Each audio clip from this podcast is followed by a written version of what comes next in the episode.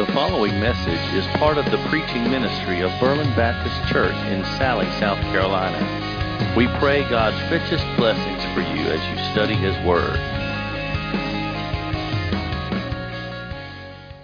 All right, if all of our kids are headed down the hall to kids' worship, I'll invite you to turn in your Bibles to the book of Micah.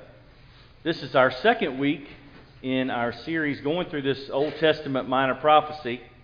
And I'll remind you that it's minor not because it's not important, just because it's a little shorter.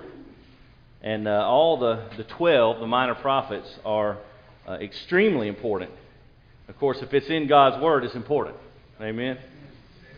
So today we're going to look at our second chapter in Micah, chapter 2, verses 1 to 13. And uh, I've called the message today, Many Are the Plans. And I think you kind of know where, where that's going. Uh, many are the plans in a man's heart, but God directs his steps. That's in the Bible, I believe, isn't it?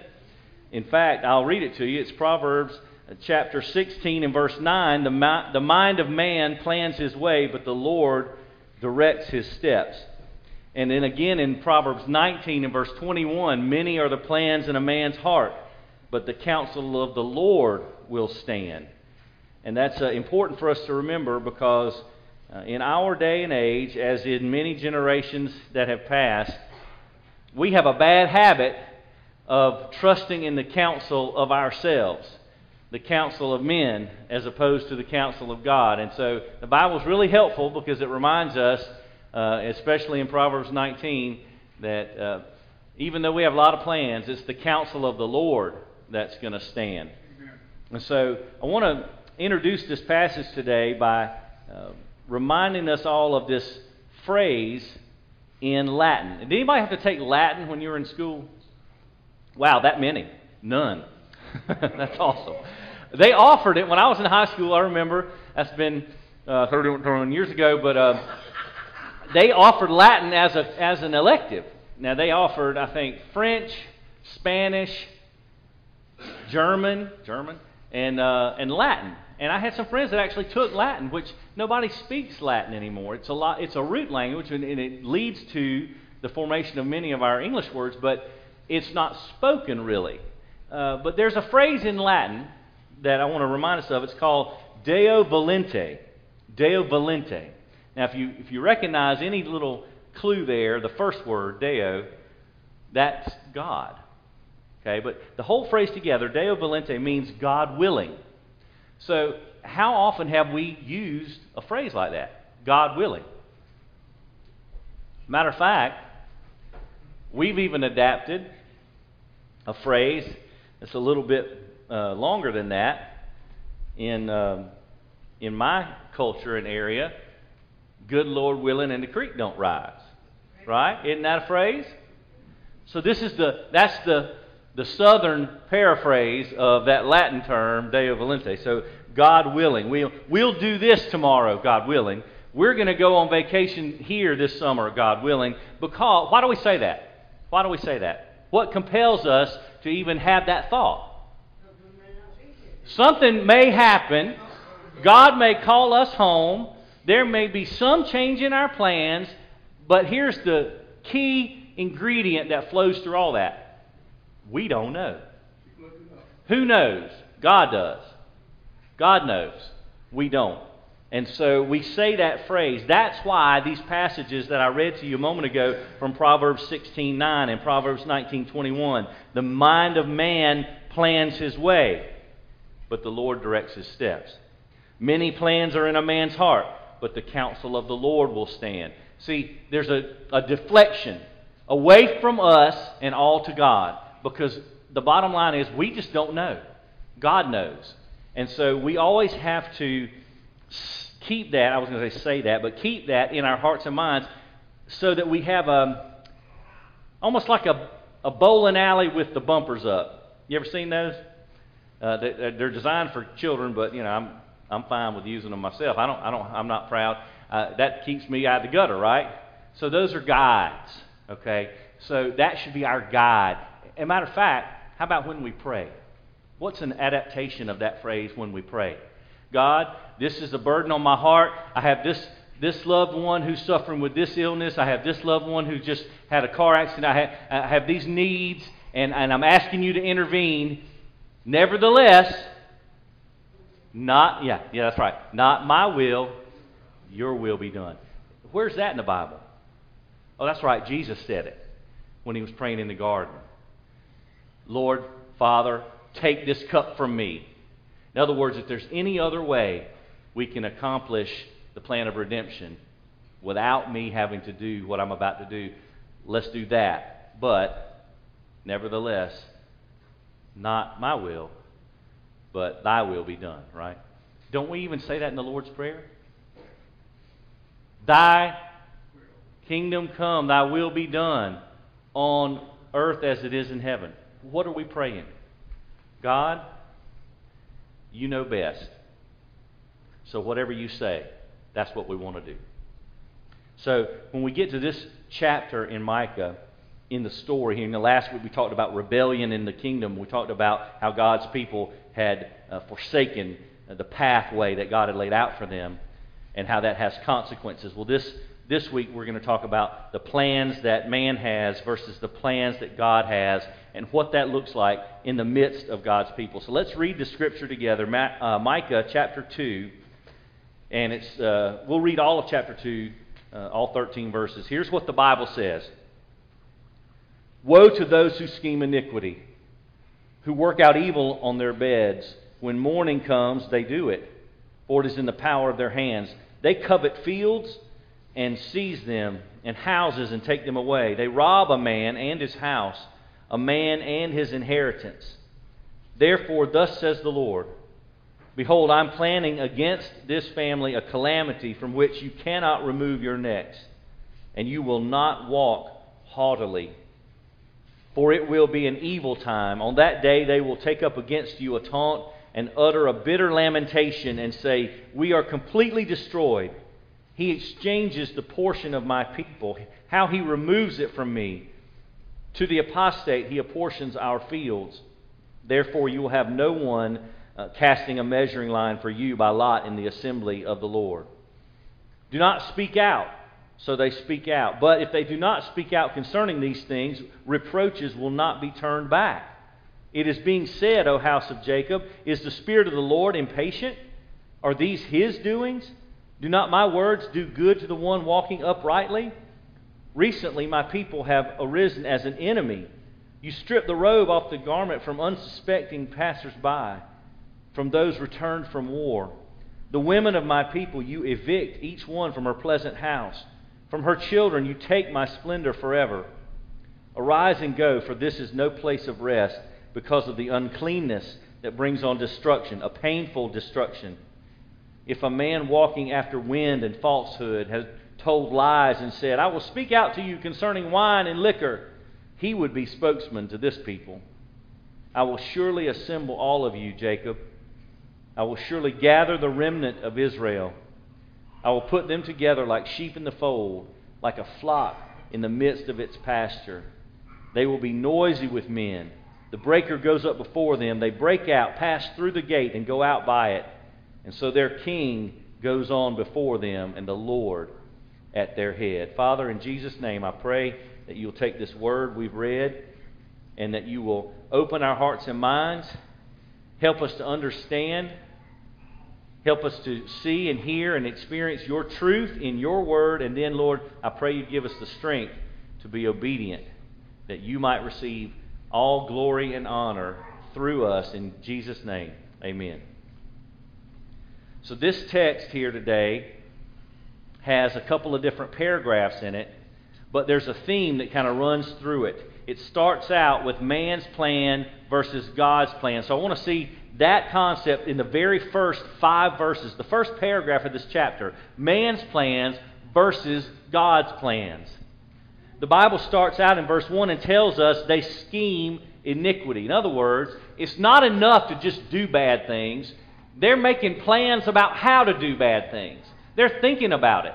They scheme iniquity, the Bible says. They plan evil while lying on their beds. It's almost as if folks are going to sleep thinking about, hmm, I wonder what mess I can cause tomorrow. I wonder what trouble I can get in tomorrow. I'm going to come up with a good plan on how I can do somebody wrong. In other words, I'm not thinking about how can I love others? How can I serve my neighbor? How can I fulfill the law of God, which is bound up in the two commandments of love God with all your heart, soul, mind, and strength, and love your neighbor as yourself? How can I fulfill that in my life? Nope, not doing that. That would be too uh, godly. That would be too good and uh, helpful for others. And that would show Jesus to the world too well. So I don't want to do that. I want to come up with the worst thing I can think of but I'm going to have to give it some thought. So I'm going to have to plan some things. Can you imagine that being someone's perspective? That thought process to say, I want nothing good for my neighbor. I want bad. I want to be as selfish and as self serving as I can possibly be. I don't care who I have to step on or who I have to hurt as long as it works out good for me. That's not a very positive outlook, is it? And it's unfortunate that there are folks in the world that behave and think exactly like that.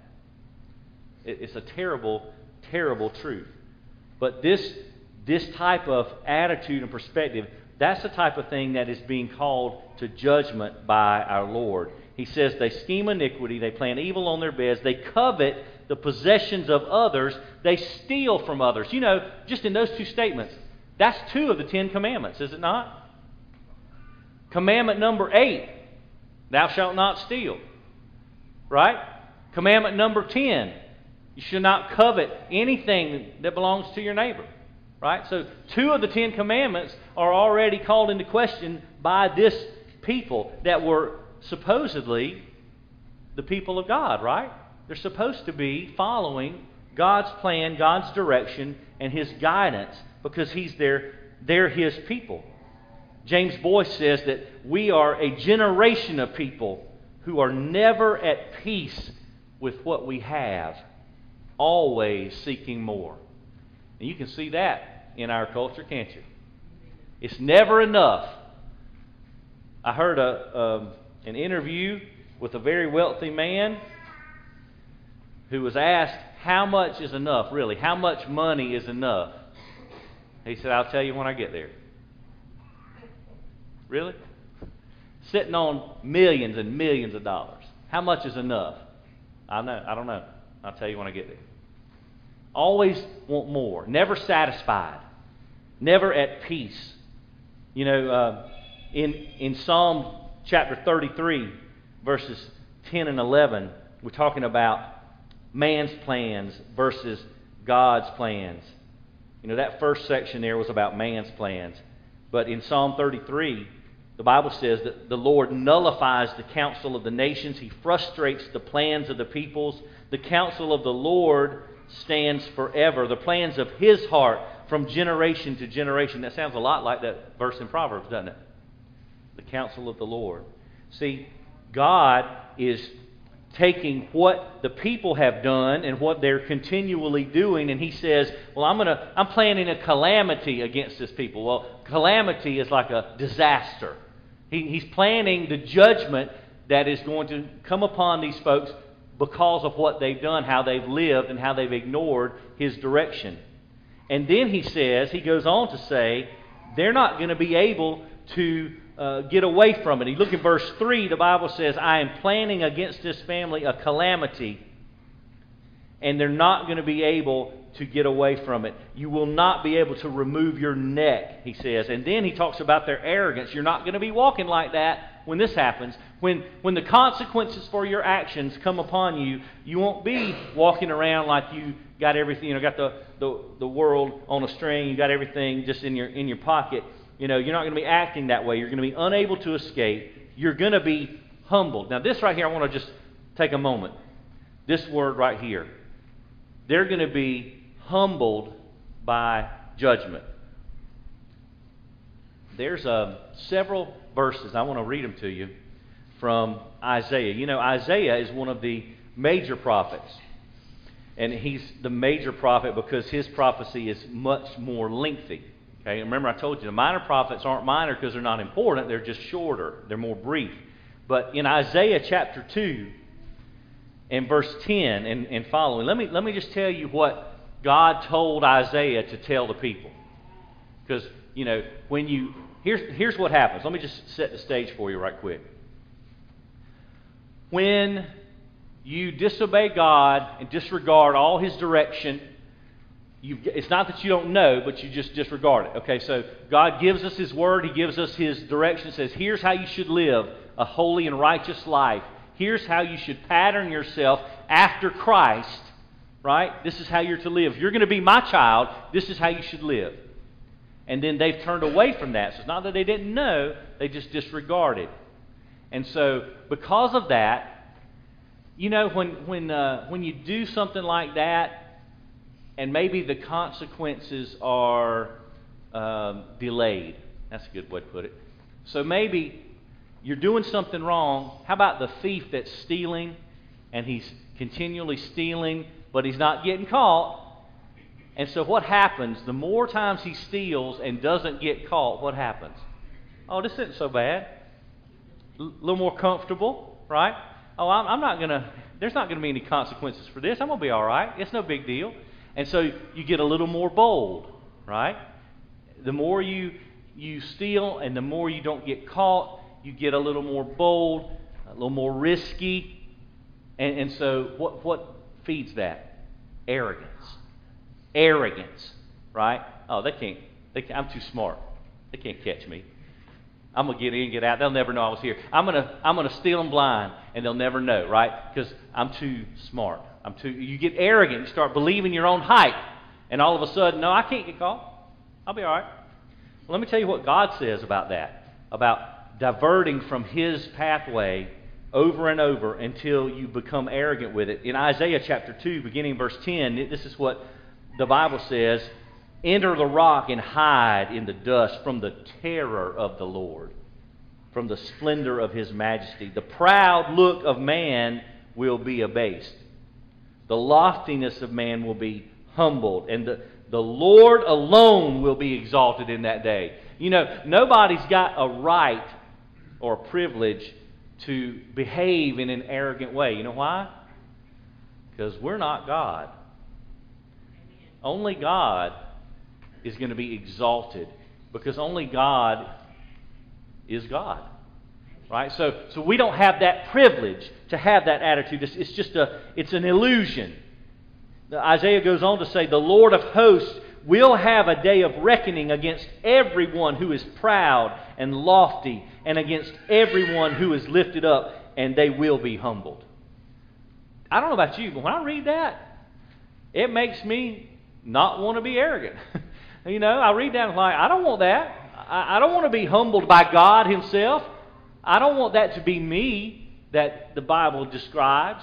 That's verse 10 through 12. In, in the same chapter, Isaiah 2, you go down a little bit further and you get to verse 17. He says it again the pride of man will be humbled, and the loftiness of men will be abased, and the Lord alone will be exalted in that day, and the idols will completely disappear. In other words, every thing, or, uh, thing or person or item or, or um, anything that has replaced God's rightful position on the throne of our lives anything, the idols, they're going to completely vanish. There will be nothing sitting in God's place. Does that make sense? There's all kind of different things that could creep in and take God's place. We could allow things to uh, come into our lives that are looked at or treated in a way that is reserved for God alone. Only God sits on the throne in heaven, in our lives. Only God is worthy of that. Okay? And so when we take something else and put it there in that place, well, we have to move God off of it as if we really could. But in our lives, we move God out of his rightful place and we start treating or looking at something or someone the same way we should only look at God. Does that make sense? Idols.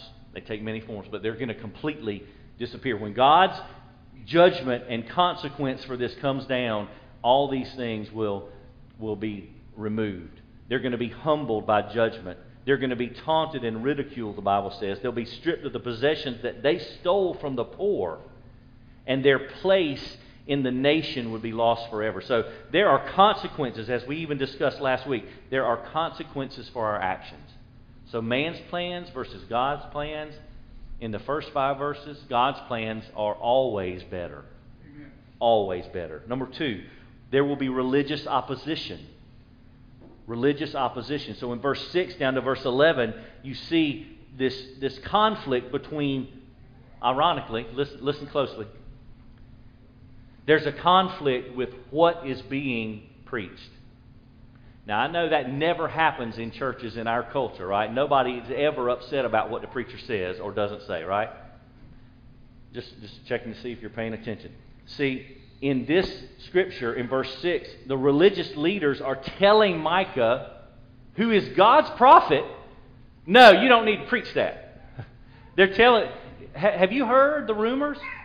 Have you heard in our nation the, the little rumblings of there may come a time when uh, preachers' sermons will be under scrutiny of the state and it, they'll be looked at and reviewed to determine whether or not a preacher is allowed to preach what's in the Bible. Have you heard that? Hey, hey pay attention. Pay attention to the world around us. There are, are bad uh, trends that are starting and, and, have been started for quite some time. And, and that's one of them. It, it's, it's possible I, I pray it's not probable, but it's possible that if I were to stand up here in front of you with nothing but the Word of God in my hand and I preach what is in here, I could go to jail. That, that sounds like another country, doesn't it? That doesn't sound like this country. But, but guess what? That's where uh, things are being pushed, that direction. And so I've just got one thing to say about that.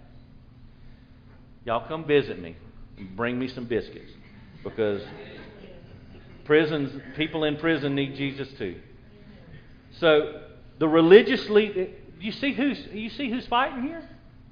The religious leaders are telling God's prophet, you don't need to preach that. It sounds very similar to what was going to happen to Jesus, right? Who was who were the chief enemies of Jesus?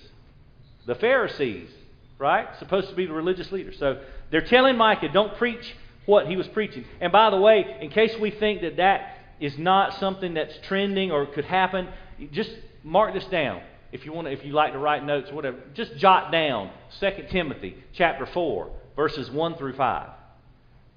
2 Timothy chapter 4, verses 1 through 5. Paul tells Timothy in no uncertain terms the day will come when they will not endure sound doctrine. But wanting to have their ears tickled, they will accumulate for themselves teachers in accordance with their own desires, and they'll turn aside from the truth and turn to myths. And he, what does he say? What does Paul say? But you, you preach the word. Do the work of an evangelist. Endure hardship. Fulfill your ministry. That, that's what he says. Don't, in other words, he doesn't say, well, you know, don't offend anybody. Really? Really? Don't offend anybody. I, got a, I got a lot I could say about that. Not going to say it. Don't have time. I'm, I'm, I'm going to preach the word. Okay? That, that, that's all I have to say. You don't need my opinion.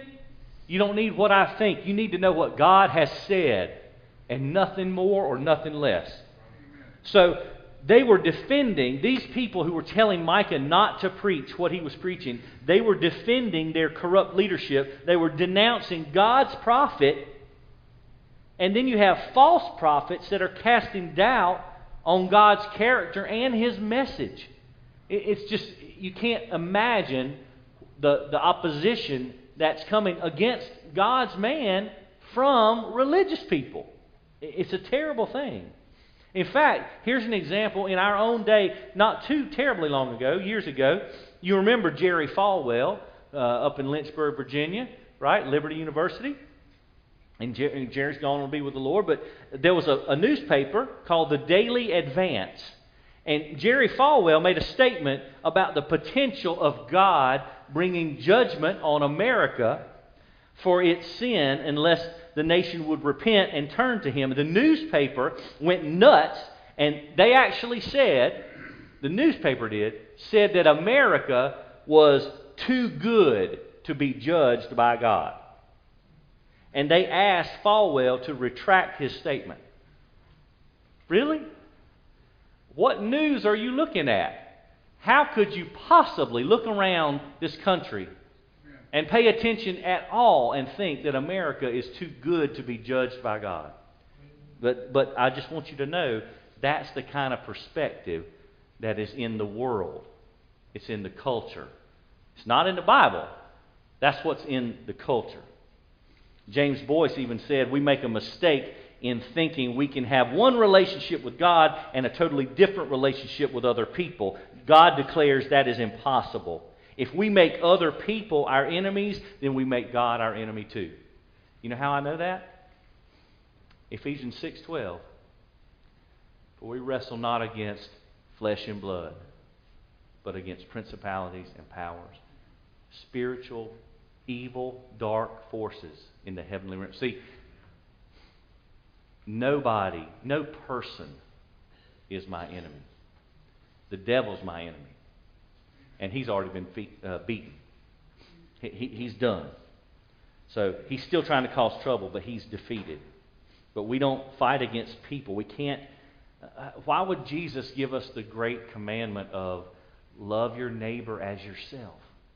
And why would he tie that to Love the Lord your God with all your heart, soul, mind, and strength. Why is that in the Old Testament in Deuteronomy 6 and in the New Testament when Jesus repeats that as an answer to a question? Why, why would it be throughout the, the Scriptures that those two things are uh, what fulfills the law and the prophets? It's because it's that important. It, it, it summarizes the Ten Commandments. We've talked about this numerous times. The first four commandments relate to our relationship with God. The second six commandments relate with, uh, talk about our relationship with, with others. And if we miss the first two, then we can't keep the other eight. What are the first two commandments? You will have no other gods before me. Number two, you'll have no idols. See, if we don't get those right, then we've already lost before we started because we, we're not in a, a relationship with God that puts us in a position to fulfill the other commandments. So if we're going to live for Him, we've got to really live for Him. So the people, because of all this, this religious opposition is, is trying to stop the message of God. The people are going to be exiled from the promised land. They're, they're going to be uh, taken away from what, where they're supposed to be because they're not living up to what God has given them, right? And so you can go, you can just jot this down. I'm not going to read it, it's a lengthy passage. But in Matthew chapter 25, from about verse 31 to the end of that chapter, this is detailed. It's right there in Matthew's gospel. And, and you read that and you think, the, the, the people are going to be punished.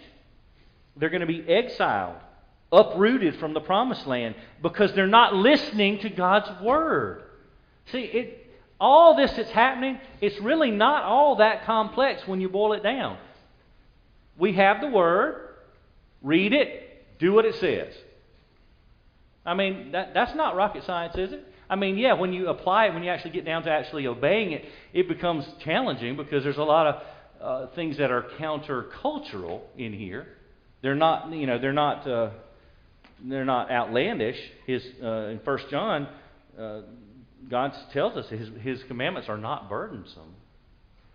But when we're surrounded by all this evil and nonsense in the culture, it becomes a challenge to live for Christ.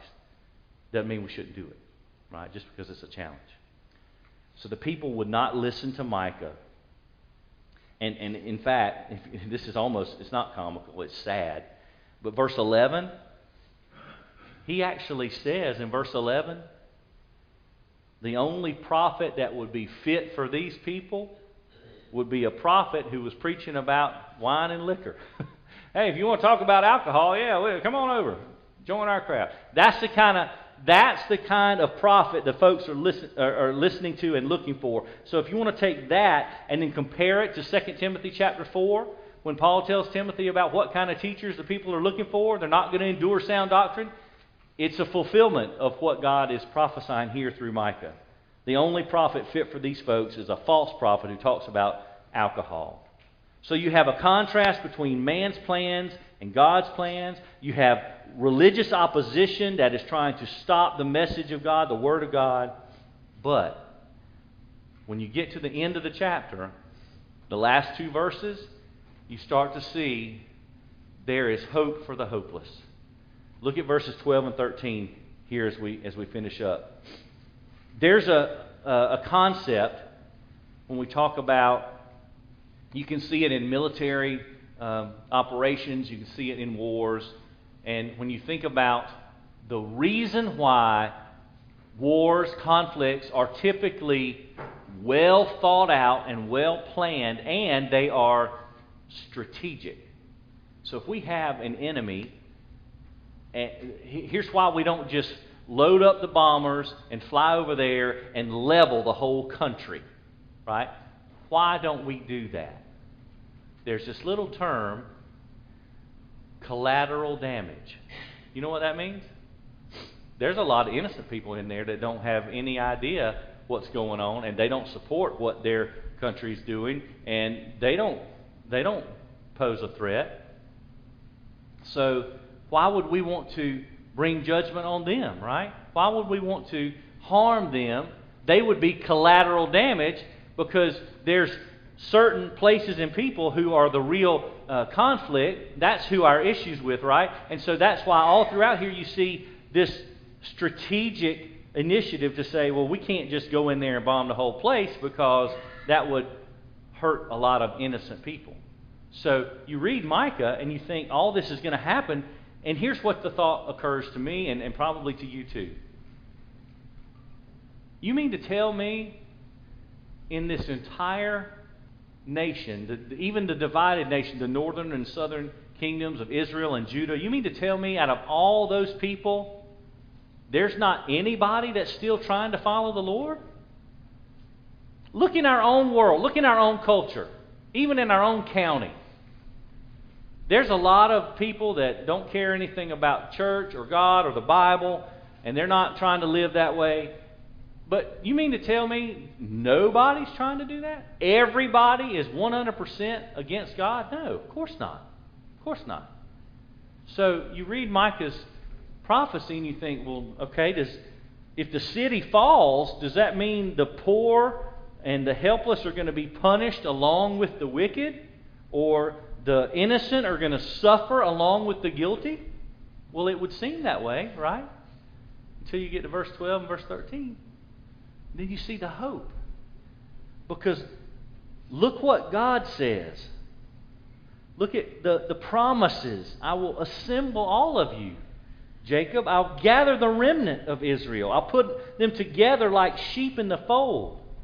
The one who breaks open the way is going to go before them. Well, who's that? Who could possibly break open that way? Do you see a, a picture of who's coming to do something like that? Jesus is. Jesus is going to break open the way. Look at the way this chapter ends. They're going to break through the gate. They're going to go out. The king, the Lord, is going to be at their head. See, somebody's got to lead this charge, and it seems fitting that it would be the Lord. Jesus is going to lead the charge. So this, this scenario kind of reminds us of the world today. We live in an evil world where the innocent often suffer for the sins of wicked men. But what we see today is not the whole picture of reality. Jesus is coming again, and he's going to come to rule and to reign. And he's going to uh, always judge perfectly. His justice and righteousness are always appropriate and correct. And so the way of the future is bright for those who are waiting for Jesus to come and waiting for his kingdom. See, there's always going to be things around us that aren't good. We're going to always look at the news or look in our world and we're going to see things that are evil and we're going to wonder sometimes what are we going to do? this world is, is so terrible. How, how are we going to continue? How are we going to function? And then there's always hope in the scripture that says, this is not the final word. Because when I read my Bible, here's what I see I see a God who created all things, and they were all good. He tells us that. And then I see sin enter the picture when Satan tempts Adam and Eve, and they give in to temptation, and sin enters the world, and everything seems broken. Nothing is as it should have been. There's harmony that was destroyed, and now all of a sudden there's uh, a distance between man and God, and there, there's got to be something done to fix that. And all throughout the Old Testament, from Genesis chapter 3 and verse 15 all the way to the end of Malachi, you see this picture painted that sometime God is going to send a Redeemer to fix what was wrong. And then there's this period of silence 400 years, give or take. What's going to happen? Why isn't God speaking to his people? Has he forgotten? Has he left us? He said he wouldn't do that, but we haven't heard from him in a while. Where's God's prophet? And then one day, this fella shows up in the wilderness and he looks crazy and he's saying all these strange things and he's dressed funny and he's eating locusts and honey and he's talking about repent, repent. Well, why should we do that? The kingdom of heaven is at hand. And then this carpenter's boy shows up and everybody thinks, well, he can't do anything. That's just, he's Joseph's son. What's he going to do? Well, they would get an answer to that question. Because after being on the earth about 33, 34 years, he was going to carry a cross up a hill and die for our sins. And then all of redemptive history was going to be rewritten because Jesus died for you. He, he paid a penalty, he sacrificed himself so that we would have uh, reconciliation with God again. That's the plan of God. You talking about man's plans. We could not have possibly dreamed up a story of redemption like that. That's why God is God and I'm not. His plans are always so much greater, so much better, and, and they don't fail like my plans.